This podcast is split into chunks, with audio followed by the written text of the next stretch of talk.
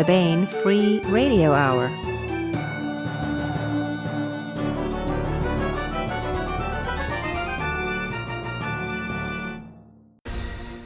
On the podcast, ancient cartographers discover that the big waterfall at the end of the world plunges into a sea of upturned swords. Ouch! Collapsible planets and dragon breathing fire. Plus, we continue the complete audiobook serialization of Uncompromising Honor by David Weber. All right now. Welcome to the Baen Free Radio Hour podcast. It's an honor to have you along. I'm Baen Senior Editor Tony Daniel. We have a roundtable discussion this time with editors and authors of the great new Ring of Fire alternate history anthology, Grantville Gazette 9. We are joined by Eric Flint, Walt Boyes, Joy Ward, Griffin Barber, and Jackie Britton Lopatin. So stay tuned for that. And we continue with the complete audiobook serialization of David Weber's Honor Harrington series masterpiece, Uncompromising Honor. Now, here's the news.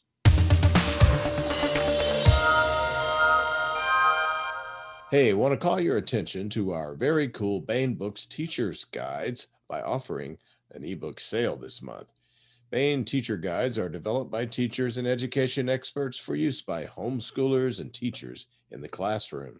All Baen Teacher Guides provide a background of the novel, a complete and comprehensive summation of the story, a vocabulary list, individual chapter summaries, focus questions, and initiating activities and uh, reading comprehension quizzes, thought provoking discussion questions, and lots more.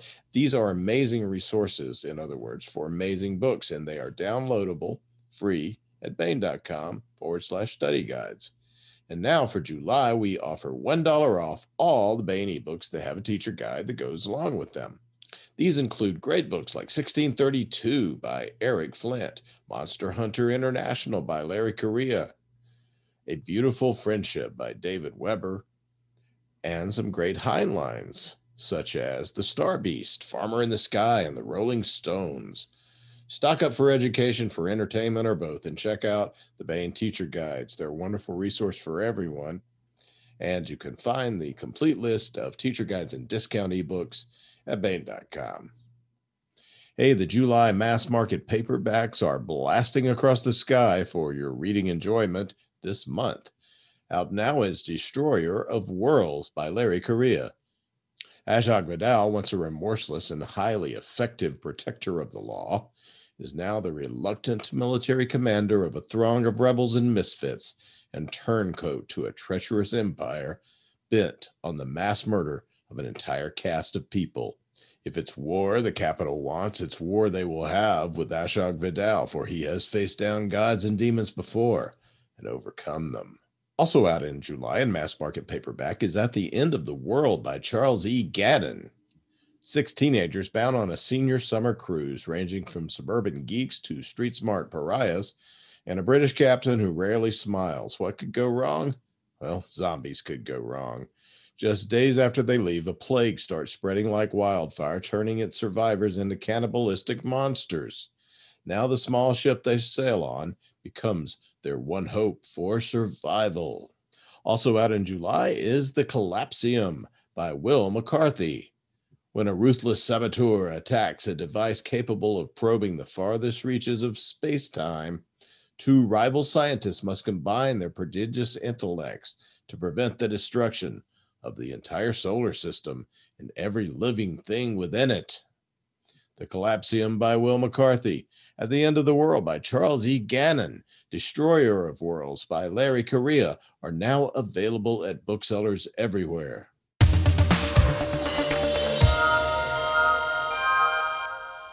This is part one of a two part roundtable discussion of Grantville Gazette 9.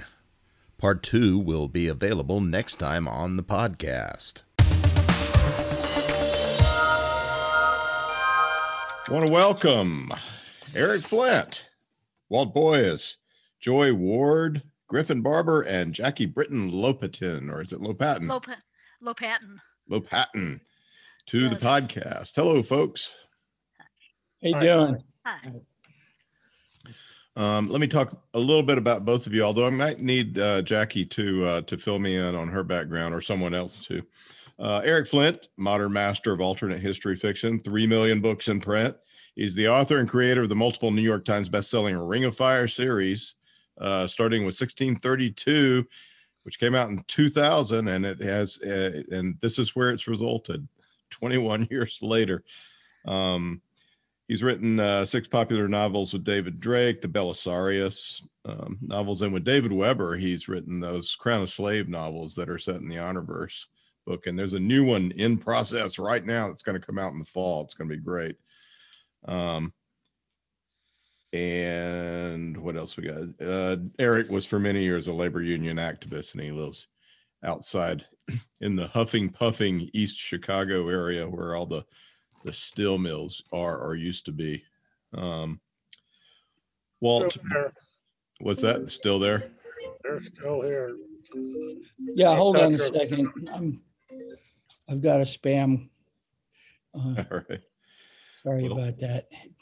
Walt Boyes is the editor of the Industrial Automation Insider magazine, editor of the Grantville Gazette, um, which is uh, the the community uh, electronic um, magazine of, I guess you would call it, of of the 1632.org. Uh, I don't know what the organization's called. Uh, everybody that has to do with Eric's wonderful uh, Ring of Fire series. Um, All Yeah. community, it's the best term, probably. yeah. Eric's Minions. Let's just go with Eric's that. Minions. and uh, along with Yeah, Joy some Ward, My uh, my video isn't on. yeah, Some of them are very definitely not millions. you're not moving. Some, So, Hmm? um, Joy Ward, author of a novel. Um, she has several stories in print and magazines and anthologies, and she's the uh, co-editor of the Grantville Gazette. Um, she's written a, a, for many publications, including Mother Jones on the issues Commerce and Government Review. Griff Barber, he spent his youth in four different countries, learned three language, burning all his bridges in the process, finally ending up in Northern California with a day job as a police officer in a major metropolitan department, um, where he lives with his lovely wife and crazy smart daughter and some animals.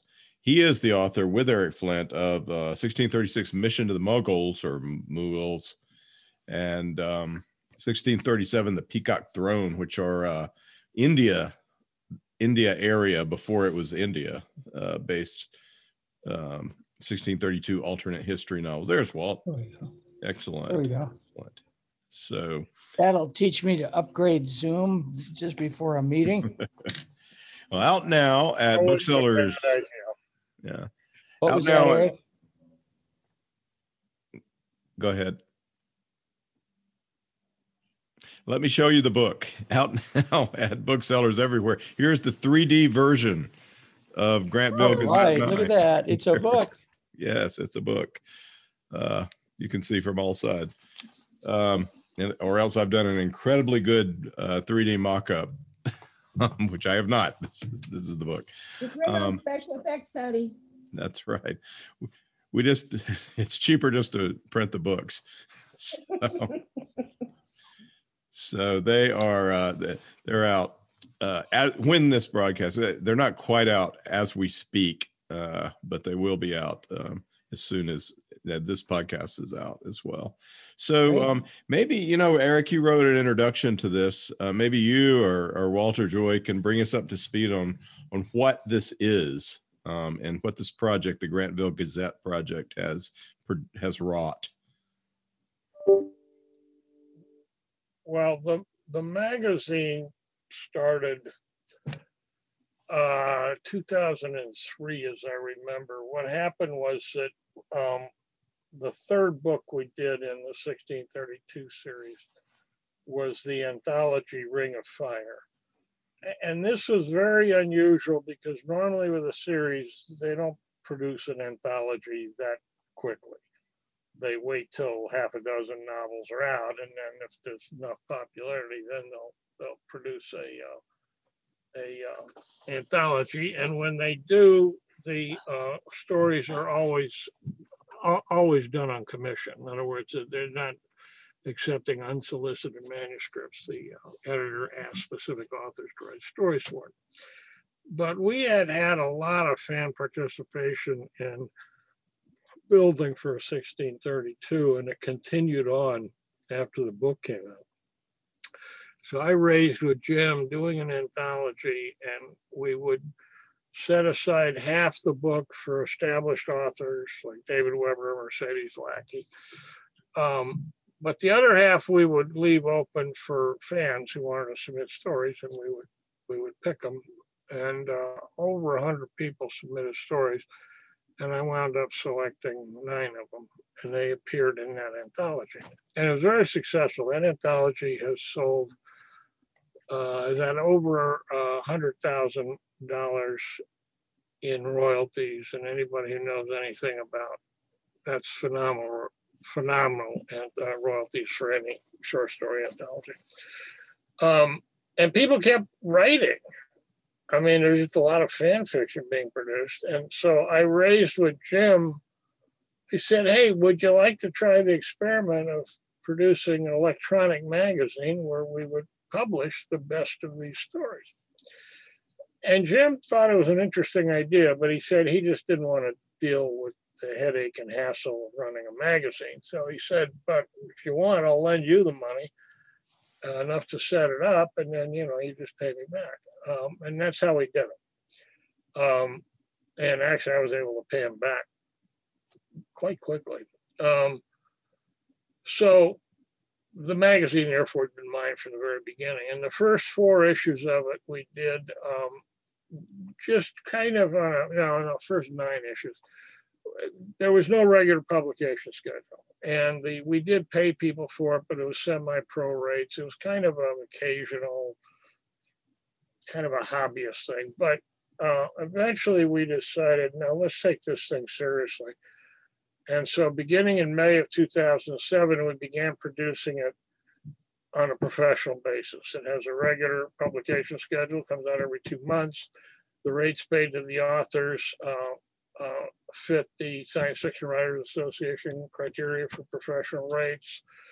Um, you know, it's a pro magazine. And uh, I asked Paula Goodlett to be the editor of it, which she was for a number of years.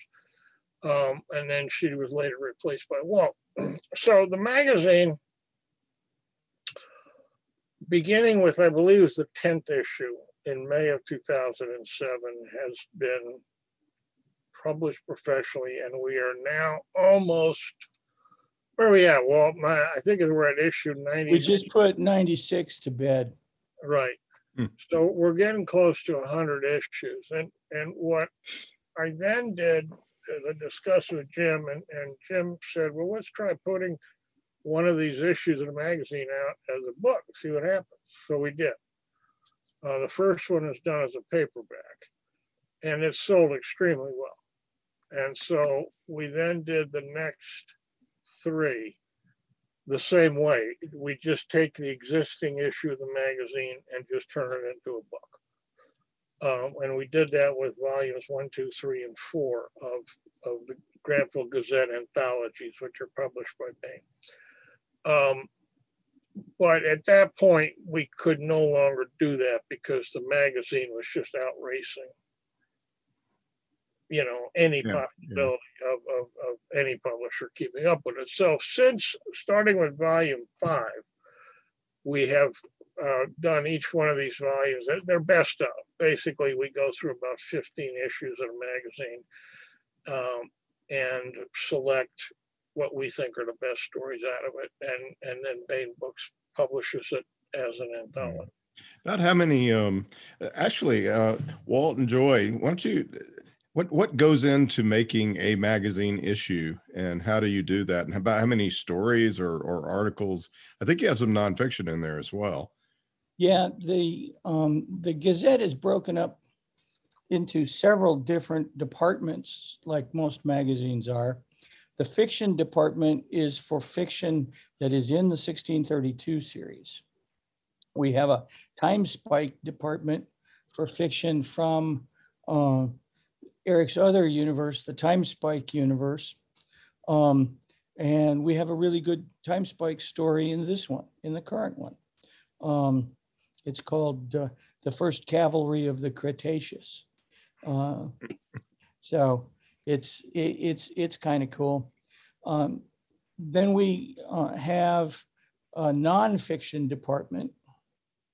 Um, there are a couple of, of places for columns.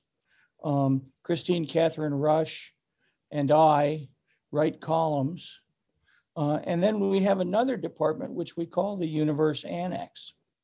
When Eric started Baen's Universe magazine, um, we always left it open for um, people who wanted uh, to write but who had no writing credentials. We would look at um, and uh, Rick Boatwright and a couple of other very savvy people uh, put together uh, an electronic slush pile that would enable us to go through slush very, very quickly with just a short, a few number of people. And when Baen's Universe folded, because it was about two years ahead of the Kindle, Mhm. uh, um, if we'd if we'd been able to hold on for another two years, it would have been the first science fiction magazine on Kindle. Uh, But uh, it didn't. It was a, it was a great try. Um, The problem is that the authors would not go away. They would just, they refused to go away and they kept sending us stories. And they were good, publishable quality stories. So we kept the crit group um, that we had set up um, for uh, the universe uh, writers to write and post slush in. And we just let them keep doing that. And after a while, Eric and I looked at it and said, you know, these are good enough that we ought to just start publishing one or two an issue. And, and so we have. We've even attracted some uh, serious pros, um, like Edward M. Lerner, um, who has a story uh, in this issue. And we get some interesting new writers as well. These do not have to be stories about the 1632 universe. They can be about anything. And we've gotten some wonderful stories. Uh, So it's um, quite a, it's a, it's a, it's an all-purpose science fiction uh, magazine. for all intents and purposes, it is, with the exception that we have uh, a very large 1632 bent. Yes, one would imagine. So how is this related to the 1632.org community? How does it fit in? Well, 1632.org um, is the site of all the resources. News, um, authors guides, uh, don't do this. We have tarred, feathered, and nailed this dead horse. Don't do it. Um, and all kinds of things like that. We have a copy of uh, what we call uh, the grid, which is all of the people who came back in time with Grantville. And we have um, a number of other very useful things. The story search engine enables authors uh, to type in a word string and get hits from every uh, everything that's ever been written, whether it's been published by Baen or it's been published by the Grantville Gazette or it's been published by Ring of Fire Press. It shows up, and we have a volunteer who keeps that up. Um, um, it's almost always really current. Um, and, and so we've done uh, some interesting things with the idea of being a magazine, with the idea of being books. Um, and uh, uh, it helps, it, it, it, it actually helps that we have spies. Um, uh, Jackie happens to live in Mannington, West Virginia, which is the model No, really? uh, of uh, uh, for Grantville. And if we need to know how far is this building from the corner, she walks over and looks. It's well, I haven't And- been I haven't been called on to do that very often, but I've been really pleased that Bjorn has come and visited me a couple of times. It's I live on a very pleasant street in a pleasant town. I have wonderful neighbor neighbors and I'm enjoying living in Mannington and which I explained to people that that uh Eric used to live in Morgantown and there was a small town outside of Morgantown when he was living there in the late 70s that uh, was called Granville. And so that's where he undoubtedly came up with the name Grantville. And there's also a Grantsville elsewhere in West Virginia. And then, but, but Granville, by the turn of the century, had turned into a big box store uh, haven. And so he had to go looking for someplace else and he drove down 250 and found Mannington and and so and and I was walking the streets of of Mannington on Google Earth uh, back in around 2014 2015 and I really liked what I saw so so anyway it's it- I'll It's I'll get out of probably one. better now in the twenty-first century than it is in the seventeenth century, but who knows? well So Well, the thing about, the thing about living in West Virginia is there are a lot of great things about it as long as you've got an income. The problem, I remember when I, moved- when I moved to West Virginia, I always wondered, why would anybody in their right mind work in a coal mine? And I discovered why real quick. And uh, within two months, I was trying to get a job in a coal mine because it was about the only job that paid well, you know. Um, mhm. And uh, my wife at the time, not Lucille, my first wife, she was the uh, assistant, uh, um, the executive assistant to the dean of the College of Arts and Sciences at West Virginia University. It was right there in Morgantown, and got paid minimum wage. I mean, that's kind of, you know, I mean, that's what you're dealing with. Um, and that's but if you can deal with the financial side of it uh, there are a lot of really nice things about west virginia really our people are nice. I always like them a lot. Um, Yeah. Well, having a job is often a good, good way to go. Wherever you may well, live. i worked all kinds of jobs when i was there. I worked machine shops. I wound up working in shape up in glass factories driving a cab at night. I mean you know you just pretty much do whatever you c- scrape up in order to make a living it's not easy it really isn't Yeah, yeah. Well, maybe they shouldn't have broken off from Virginia in the Civil War. Maybe they'd be better off if they uh, not hardly. stayed with the uh, Confederacy. I don't know. But on the other hand, on I the love other, West Virginia. I've been there on the there. other hand, Tony, we would not have had the Hatfields and McCoys That's true. because Uh, one of them. No, we, we probably would have. Um, um, the thing you gotta understand about Appalachia is there are plenty of parts of it.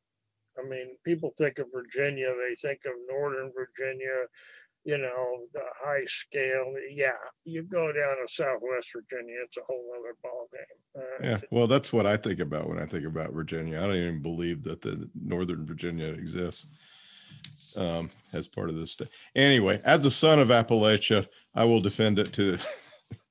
but Well, it- I'm, it- I'm it coming be- to you from East Tennessee, so you know, it can be poor and stupid uh, as well. And you know, it's it's it's great that those people in Georgia finally learned how to read.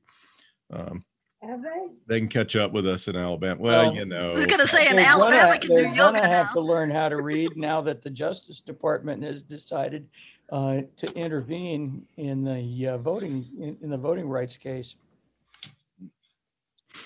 Let's talk about the book. I Um, was gonna say, let's stay out of This poli- is- politics. All right. So there is this book has a definite tiger theme. Um, I have noticed it. and, um, what the heck is that about? First of all, there's this Thomas Kidd cover, which you may notice is um, be this way. Yes, there um, is is the philosopher Thomas Hobbes in a tiger outfit, um, which I believe is a Hobbes outfit. Um, Mhm. The so maybe we could start out with talk about Eric's story, which is um I was going to end on it though. Maybe we should end on that. Let's talk about Griff's story. Um, Hunter, my huntress.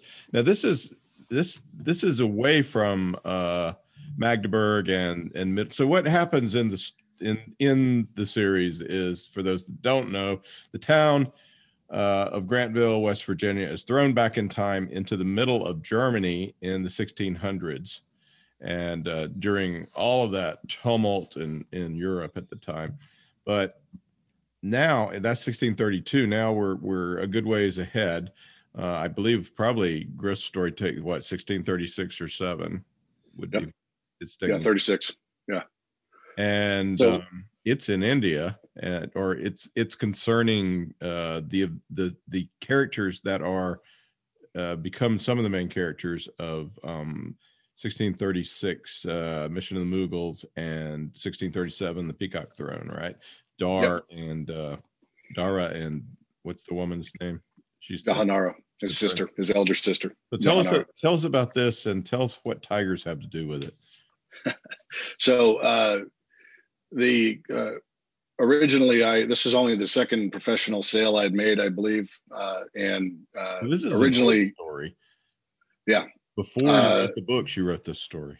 yeah, this is this Oh. was actually kind of a proof of concept there. thing. Uh, yeah, this is a proof of concept thing. What basically had happened was Christopher Weber had an excellent story with uh, that occurs in Grantville uh, or Magdeburg with a, uh, a, a an Afghan soldier, uh, a fortune kind of thing, and a diplomat sent from the Mughals to uh, to Europe, um, and uh, Christopher and I were initially going uh, uh, going to try and write a novel with Eric uh, concerning India, and he had provided that character Salim, and he kind of dropped out of, of it, and um, I was writing the uh, the India side, and he was going to write the seafaring side as they as they travel from uh, Europe to uh, India.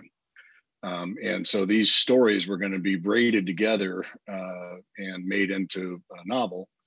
And what they ended up being was uh, I, I wrote a, I wrote the first one, Hunter My Huntress, and the tiger has to do with it in that one of their she is Nur Jahan, uh, who's who turned out to be one of Eric's favorite uh, villainesses uh, in the uh, cycle that we're doing right now. Yeah, she's, Um, she's super smart and sneaky. Yeah, and so she is uh, having a conversation with Jahanara about uh, trying to kind of illuminate for Jahanara that there's there's different ways of doing things, and I've seen it all and that kind of thing. And she's relating a story of a tiger hunt that she went on and with her husband uh, and uh, the emperor of the Mughal Empire, and how she uh, he uh, said, "Well, if you're so good at it, shoot him." And she actually killed. And I, and I know that in the modern context, this is a horrible, horrible thing, but at the time, they were seen as a real threat to uh, farmers, livestock, everything. Uh, and uh, but she killed. In, the actual historical record says that she killed four in one sitting. Four- Four Bengal tigers hunted in one one uh, shoot, and I was like, nobody will believe that, you know, with a single shot, uh, single shot arquebus, basically. So I kind of toned it down just a little bit, just went for three. And while she's relating this story to the, her young, uh, she's her niece, her grandniece, and yeah, her grandniece and her step granddaughter, because Yeah. tangled webs are not just for West Virginia uh, hillbillies, but also for uh, Indian royal families. Mm-hmm. um, but yeah, so they uh, that was kind of the origin of that story was uh, trying to prove my chops to Eric uh, and um, uh, put that story together. Took about a year um, to do, and because a lot of research involved in, in trying to figure out what was going on in Mughal India at the time. Uh, but it was certainly not wasted because uh, I did that story, and I think two more or three more that were uh, published by the Gazette um, after that with the same characters. And uh, with Christopher dropping out, I just uh, I approached Eric and was talking to him. It's like, you know, hey, I'll I'll do this. And I'm sure there's some uh, behind the scenes talking from uh, both from Walt and and Chuck Gannon and uh, um, Paula Goodlett about you know what I was doing to kind of encourage Eric to take a look and and uh, see him in a positive light. I I didn't actually know that they were going to be in the in Grantville Gazette nine until uh, recently. I think Walt told me, but I've had some busy stuff going on recently, um, so I've been losing track of things. Well, tell us But, a uh, little bit about uh, the the characters of Dara and Jahanara, and and a little bit more about Noor as well, just to uh, because they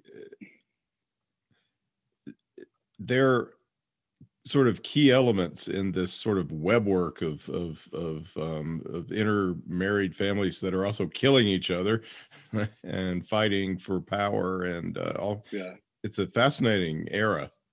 So the uh, Mughals uh, don't have primogeniture. So it's basically the empire is divided amongst the the, the sons, technically, but usually it's uh, they fight for it, and one of them wins, and the others. In the previous generation, Shah Jahan is their uh, is Dara Shikoh, Aurangzeb, and Jahanara's father, um, and Nur Jahan is Shah Jahan's mother-in-law. Um, No, no, mother-in-law. his, No, his stepmother. his stepmother. Thank you. It's again, No, I mean, it's a bush, not a tree. so, uh, well, and Noor was was Emperor Jahangir's twentieth and last wife, yes, and was far and away the most influential and powerful. She was uh, an incredible figure in Indian history. She's immensely powerful, even in coinage issued in her own name. Um, one of the reasons I want to keep her around is first of all, I think she's a great character, but the other thing I like about her, she's 60 years old. Um, and books aren't as bad as movies, but they tend to have the same dynamic of, you know, female characters tend to be, you know, 40 or under.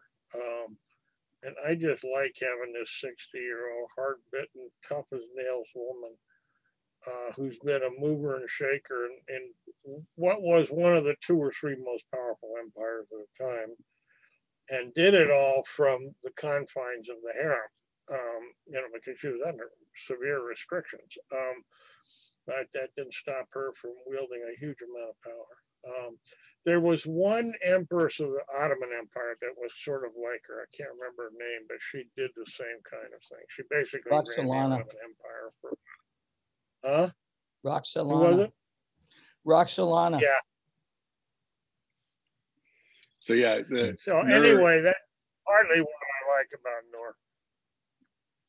And you know, it, it was fun to write her. Uh, you know, I, I I have her having hot flashes while she's uh, working her way through uh, uh, her you know little uh, coterie of uh, spies and that kind of thing. So you know, making her as uh, as human and and um, uh, three dimensional as possible, given you know that these these women were you know if if otherwise it would be a, a terrible slog if you were to you know just talk about the harem and and how you know oppressive it was to women which it was but you know it, they were you know these these people were people who had well-rounded personalities and were able to to affect massive change and massively uh, benefit their people. Uh, Jahanara built uh, something on the order of 76 caravanserai, uh, basically caravan stops, hostels along the caravan routes that uh, her father had set up. Um, so, you know, and these were free. They, they were held at her expense uh, to the people. Uh, so trade flourished under her. She was also a big trader. She uh, donated enormous amounts of money to uh, uh, to Mecca uh, and Medina uh, for the upkeep of uh, the Kaaba. Um, just really uh, impressive kind of resume. And then she was a huge poet. Um, this is all just Jahanara. Uh, Nur Jahan was equally uh, uh, powerful and smart, and and she uh, developed a they called it water silk uh, that was worn by the the harem and the rich people. She uh, also developed a perfume, attar of roses, that was special and new. Um, just amazingly kind of round, rounded, well-rounded people, extremely well educated, spoke three, five, three to five languages as a matter of course throughout the day. Um, and you know, just really kind of neat, impressive stuff. Yeah. Um, and also a and then- very good shot off the back of a horse. Yes. Well, Uh, we actually, one of the things, one of the things we tried to do, and I think successfully, is, is, is portray to people the reality of, of what an imperial harem is, because there's a lot of just stereotypes people have. Um, you know, it's just kind of, well, really good looking semi-naked women. And, and there was some of that, especially given that climate, but we start the second novel, um, uh, Peacock Throne, with a polo game uh, between different women of the, of the harem. And when I say polo, I mean, you know, the kind where you're on horseback smacking a mallet. And the thing about that, people tend to associate with English aristocracy. Yeah, well, it's a very rough, dangerous sport, um, as is anything involving being up on a horse. Um, and, you know, they still do that all the time and hunt and hunt tigers. You know, it's like, it's not really quite what people think. Anyway, Yeah. those books. Yeah, so the yeah, they are the the uh, so the short story in any case is uh, is kind of the introduction of the here is all the stuff that's going on, uh, and Jahanara is trying to hide, conceal the fact that she has uh, received via Salim, the uh, conduit who actually went to Grantville and is coming back with a bunch of documents uh, proving um, that Grantville is real. Uh, and you know because the emperor's he had sent his his uh, envoy there basically to get rid of him because the guy had lost the uh, the power play against uh, against him against Shah Jahan. He had lost the power play there, and uh, but he was too powerful to really just kind of execute. So he got rid of him. He said, you know, why don't you go to Grant, find this this uh, fabled town that's appeared in in in Europe, uh, and got rid of him that way. So uh, Salim has returned, and he's returned with a bunch of documents. One of which is the uh, a postcard of the Taj Mahal. Um, and when spoiler alert, when Shah Jahan sees this, uh, he believes that yeah, this must be for real, that they were from the future. And it, there's a lot of mysticism involved in uh, in well, even in modern day India, but there was a lot of mysticism involved in uh, even the practice of Islam at the time. So there was a, a lot of wiggle room for prophecies and those kind of things where wow this is this could really be what's going on. And that's how kind of dara gets into it is because he was much more um, uh, multi-denominational let's put it that way. He was very much a fan of his uh, grandfather's way of doing things which was uh, everybody is neighbors. Everybody is uh, we're shulim al kul i think is the name of it. I'm probably mispronouncing it horribly.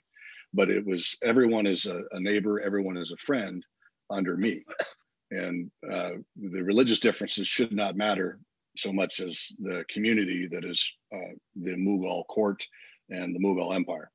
So, uh, which was uh, you know a radical concept, um, especially among uh, Muslims, given that they're not big fans of of uh, coexisting either in that era or in in the current era and so it was a big shift that uh, his grandfather had done. And dara really bought into this. He was a big fan of it. He was in the actual historical record he was a bit of a uh, um, how should we put it? He was a bit gullible. He, he he liked his mysticism and his wizards and stuff like that but he tried to have a spell cast on an afghan uh, fortress that was resisting the empire uh, thinking that that would be a successful way to get uh, to have them open the gates and overcome the the fortress uh, that the Persians had taken.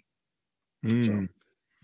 Tony, I don't know if you if you know this, but Joy was the one who picked um, the first round of all the stories, uh, and then I looked at it, and then Eric picked the one, the last group that actually made it into the book. Um, So how do how do you sort through that enormous amount of stuff to uh I mean there's so many issues, Joy. Um, you go back to what's the root of Ring of Fire.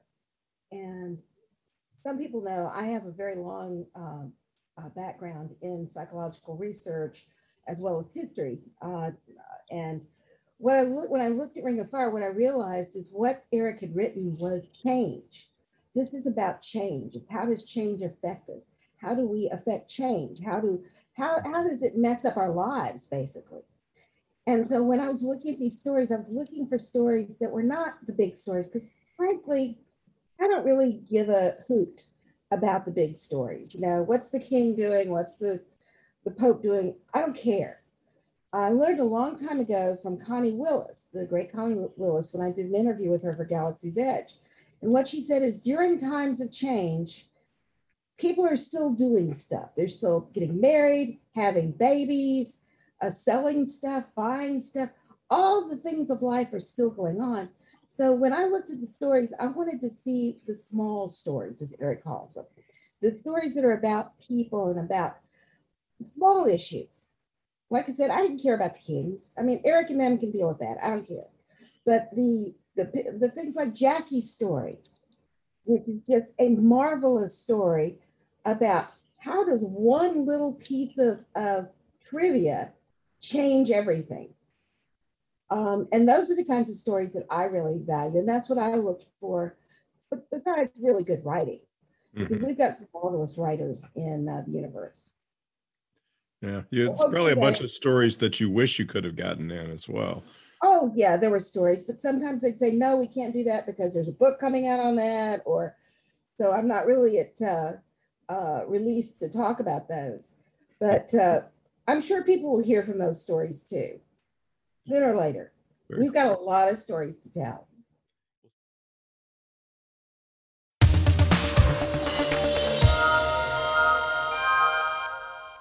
That was part one of a two part discussion of Grantville Gazette 9. Part two will be available next time on the podcast.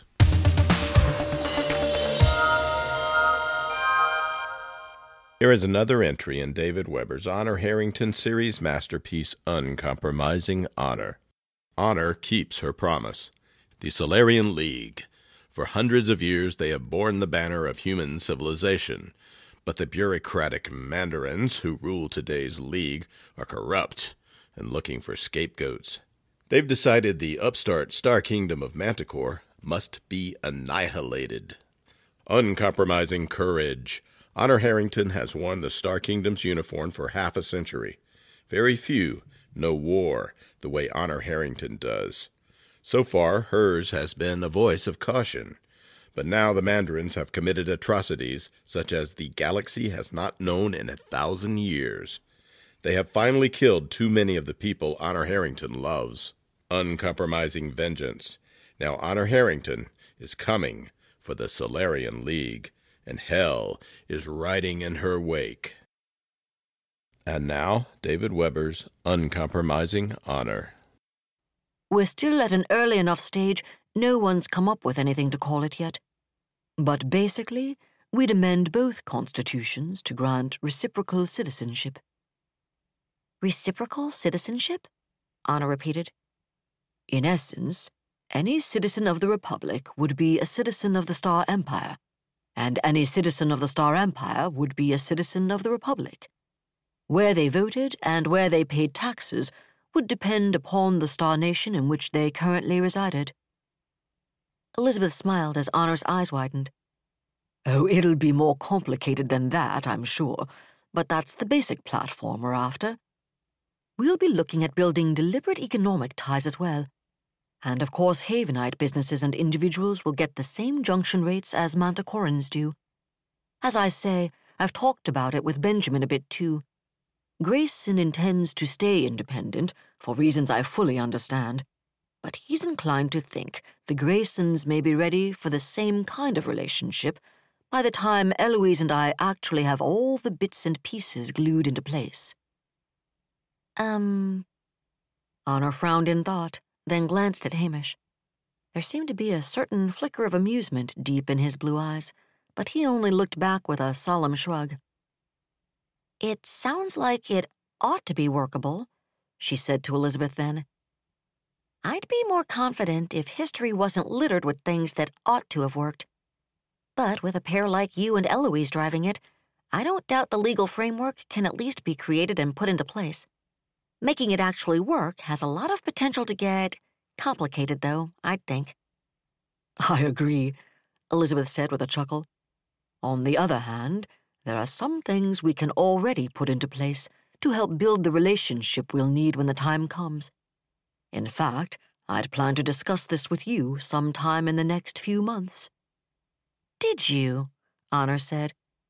And there was no mistaking the suspicion in her tone or her eyes this time as she sampled Elizabeth's mind glow. Well, I wasn't going to cram it at you, Elizabeth told her. But one of the most essential elements will be keeping our military establishments on the same page, especially with the alignment still out there somewhere. All trace of amusement faded from her eyes for a moment, and her nostrils flared. I know the hunt for the rest of your onion is really only just getting started, Honor. But I have to tell you, I'm not optimistic about our dragging them back into the open until they're damned well ready to come back out into the open. I'm not giving up hope, but I'm afraid that's what the odds favor, Honor agreed. Which is why we have to maintain a strong military posture. I don't see any way in hell we could maintain the fleet strength we have right now. There are megatons of totally valid domestic reasons to cut naval funding now that the League's not a threat and we've pretty much established we can kick anybody's ass. Elizabeth said bluntly. Manticore has enough of a naval tradition and enough interstellar commitments that maintaining a powerful fleet won't be that great a challenge. Maintaining one as powerful as the one we have now is likely to be impossible, though. Oh, we'll keep a couple hundred capital ships in commission. A lot of the others can go into reserve. And unlike the Sollies, we will rotate ships in and out to keep them up to date. But we're going to need a lot more cruisers and battle cruisers than SD(P)s in our post war fleet. And Haven's Navy will probably be under even more pressure to retrench. Partly, I'm afraid, because the Havenite Navy acquired a lot of negative associations under the legislaturalists that the Royal Navy's never had to deal with. Honor nodded again. She'd considered those points herself more than once. So, what Eloise and I plan to do is find every way we can to weld the RMN and RHN together at the hip. Elizabeth smiled thinly. For one thing, we're shipping all the Solarian data you brought home from Ganymede to Bolthole, and we intend to establish a permanent joint R&D facility there. Honor's eyes flared in true astonishment, and Elizabeth's smile grew warmer. Apparently, Admiral Hemphill and Admiral Foraker have taken a genuine liking to one another. The Empress shook her head. Eloise tells me Tom Theismann's taken to referring to them as a Congress of Geeks. She chuckled. I think he means it as a compliment. I am pretty sure he does, Honor said. But, Lord, I don't know if the galaxy's ready to have both of them working together permanently, Elizabeth. With tree cats thrown into the mix, too, Elizabeth said with a louder chuckle. Don't forget that. Honor shook her head, and Elizabeth grinned at her. Anyway, what we're hoping is that our research establishments will cross fertilize and we can create a commonality of weapons clear across the board. And, of course, strategic and tactical doctrine to go with it. I expect that'll require at least as much work as the hardware side. Honor nodded yet again, and Elizabeth shrugged. One thing we're planning on is to operate permanently integrated Manticoran and Havenite formations in areas which are clearly of vital interest to us both. There'll be plenty of opportunity to cycle up and coming commanders through those sorts of slots. And we're also thinking about modifying our Academy's curricula so that our midshipmen and their officer cadets each spend one full year in the other's academy. Honor's eyes widened with respect for that notion, but then she frowned. All that sounds wonderful, Elizabeth. And I'm pretty sure our current crop of senior officers could make it work at least at the macro level.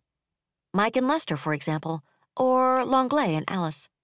But it's going to tend to fly apart at what I think of as the micro level, the training level, the level where logistics officers and yard dogs get to stick their oars in, or the level where people who feel their unspeakable talents were underrecognized when someone like that hack Tourville got the choice assignment and all the glory, can do their best to pour sand into the gears. That's one of the things I worry about on the political side, but that's not my real forte. The military side, though?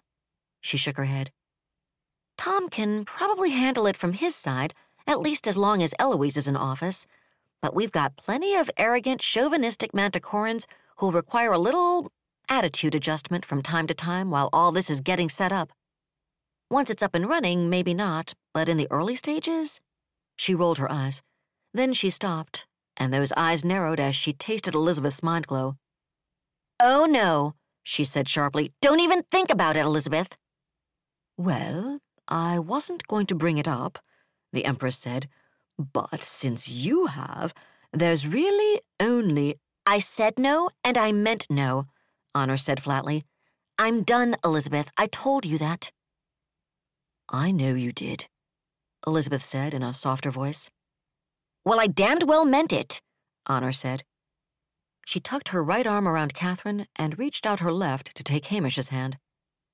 I've been on active duty since the day I graduated from Saganami Island, and since Basilisk, I've been on active operations without any real break, aside from the time I spent on medical leave or hauled off to Cerberus. Oh, and I'll give you the time I spent on the beach after the duel, or during the High Ridge fiasco, although I wouldn't exactly call either of those restful. But that's 43 T years, Elizabeth. 43. And I have a family, and I'm going to spend time with that family. Her eyes burned, her hand tightened on Hamish's, and she realized her lips wanted to quiver. She blinked back tears and looked quickly at him, tasting his support, feeling his love, then turned back to Elizabeth. I'm sorry, Elizabeth, she said softly. I know how badly you think you need me. I can taste it. But I've given everything I've got. I'm tired. And Hamish and I went to Briarwood last week for Dr. Illescu to implant the zygote, Emily's zygote. The day I told her about Beowulf, the day she died, that was the day it was fertilized. She shook her head fiercely. And I know now, Mom, she said, turning to her mother, why you said I'd understand why you carried me to term when it was my turn. I didn't have that with Raoul, but I'll have it with this child, with Emily's child. And when this child is born, my children and hers will have a mother. She turned back to Elizabeth. So, I'm sorry, Elizabeth, she repeated, her eyes misty. But there are some things in this universe that are more important, and I am finally going to give them, give the people I love, the time they deserve. Emily taught me that, and I'm going to do it. There was silence for a long moment. And then Elizabeth Winton reached out and laid one gentle hand on Honor Alexander Harrington's knee. Of course you are, she said softly. Your Majesty, Prime Minister Grantville said with unaccustomed formality some hours later, I don't think. Don't go there, Willie, Elizabeth said with an off center smile. Honor and Hamish and their entire family, two legs and tree cats alike, had departed 20 minutes ago after a private dinner with the royal family. There weren't that many people Elizabeth Winton could invite over for dinner without its turning into a state occasion or a political horse trading session, and she deeply treasured the people with whom she could do that. She didn't need Honor's ability to taste other people's emotions to know Grantville had simply been biding his time, though. Now she faced him squarely, and he gave her one of those stubborn Alexander looks. Your Majesty, I understand what she's saying, and God knows I love her. For that matter, there's nobody in the Star Empire who has a better understanding of how much she's already given, how much she's already sacrificed. But we need her. We need her as the first Space Lord everyone would respect. Not even the most chauvinistic Havenite officer in the universe would dare to. to disrespect her.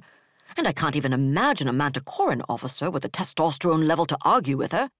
We have to make this military partnership work, and without her. First, Willie, Elizabeth interrupted firmly, nobody is truly irreplaceable. Do I agree with you that she would be the absolutely ideal First Space Lord? Of course I do. The only slot she'd be more valuable in would be First Lord, but I sort of think we'll be leaving Hamish in that one for a while.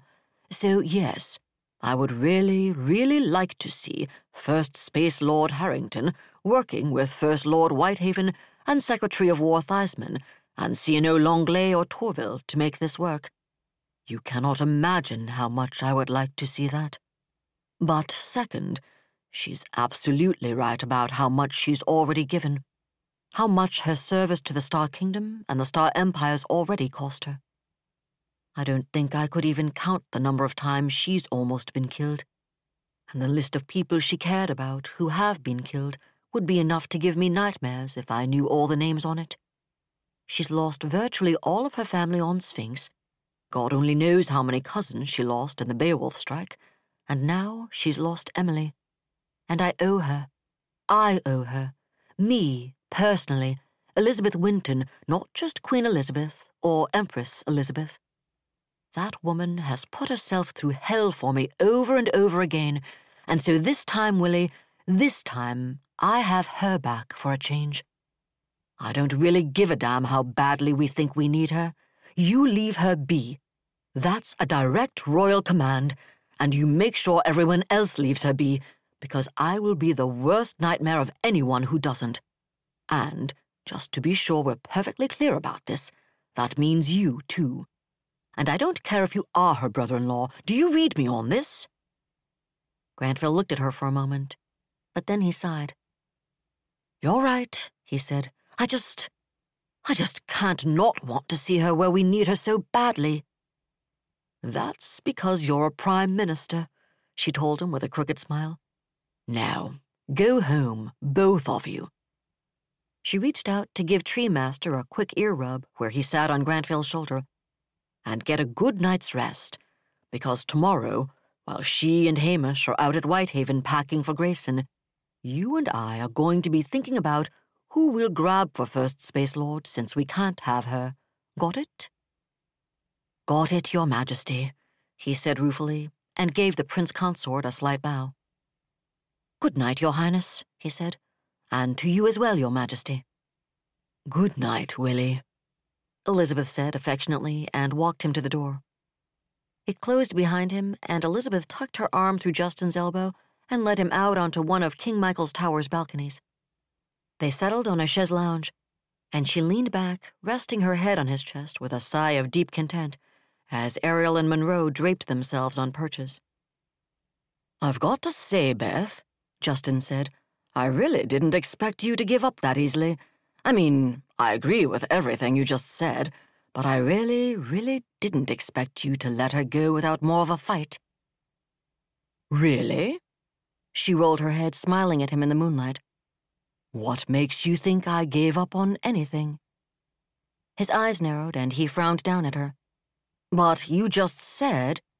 I said she was right, and I said she deserves to be left in peace, and I said I'd protect her from everyone else. Elizabeth's smile softened, and something like sorrow floated in her eyes. And I will. And it won't matter, not in the end. What do you mean? he asked. Why won't it matter? Because I'll need her, Elizabeth said almost inaudibly. I'll need her. And when I do, I'll get her back. Elizabeth, you're a queen, an empress, he said gently, hugging her tight. I know you care about her, but it's your job, your duty, to put the people you have to have in the places where you have to have them, whatever it costs them. Whatever it costs you. Of course it is. She looked up at him again. But I'm not the one who's going to make her come back, make her put herself on the line again. He frowned in confusion, and Elizabeth reached up to touch the side of his face. I can, and I by God will protect her from everyone in the damned galaxy, she said fiercely. But there's one person I can't protect her from.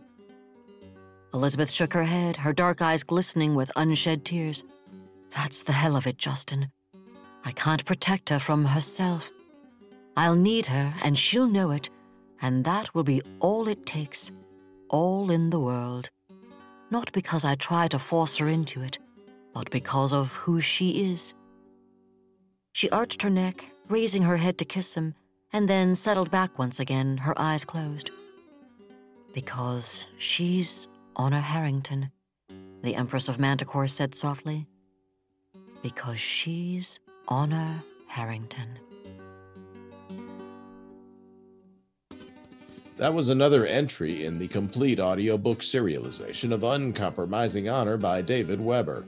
And that's it for the podcast. Thanks to Audible.com and to podcast theme composer Ruth Judkowitz. And a large cage of time traveling tigers to loose upon unsuspecting historical malefactors, plus praise and gratitude for Eric Flint, Walt Boyes, Joy Ward, Griffin Barber, and Jackie Britton Lopatin, editor and authors of Grantville Gazette 9. Please join us next time here at the hammering heart of science fiction and fantasy and keep reaching for the stars.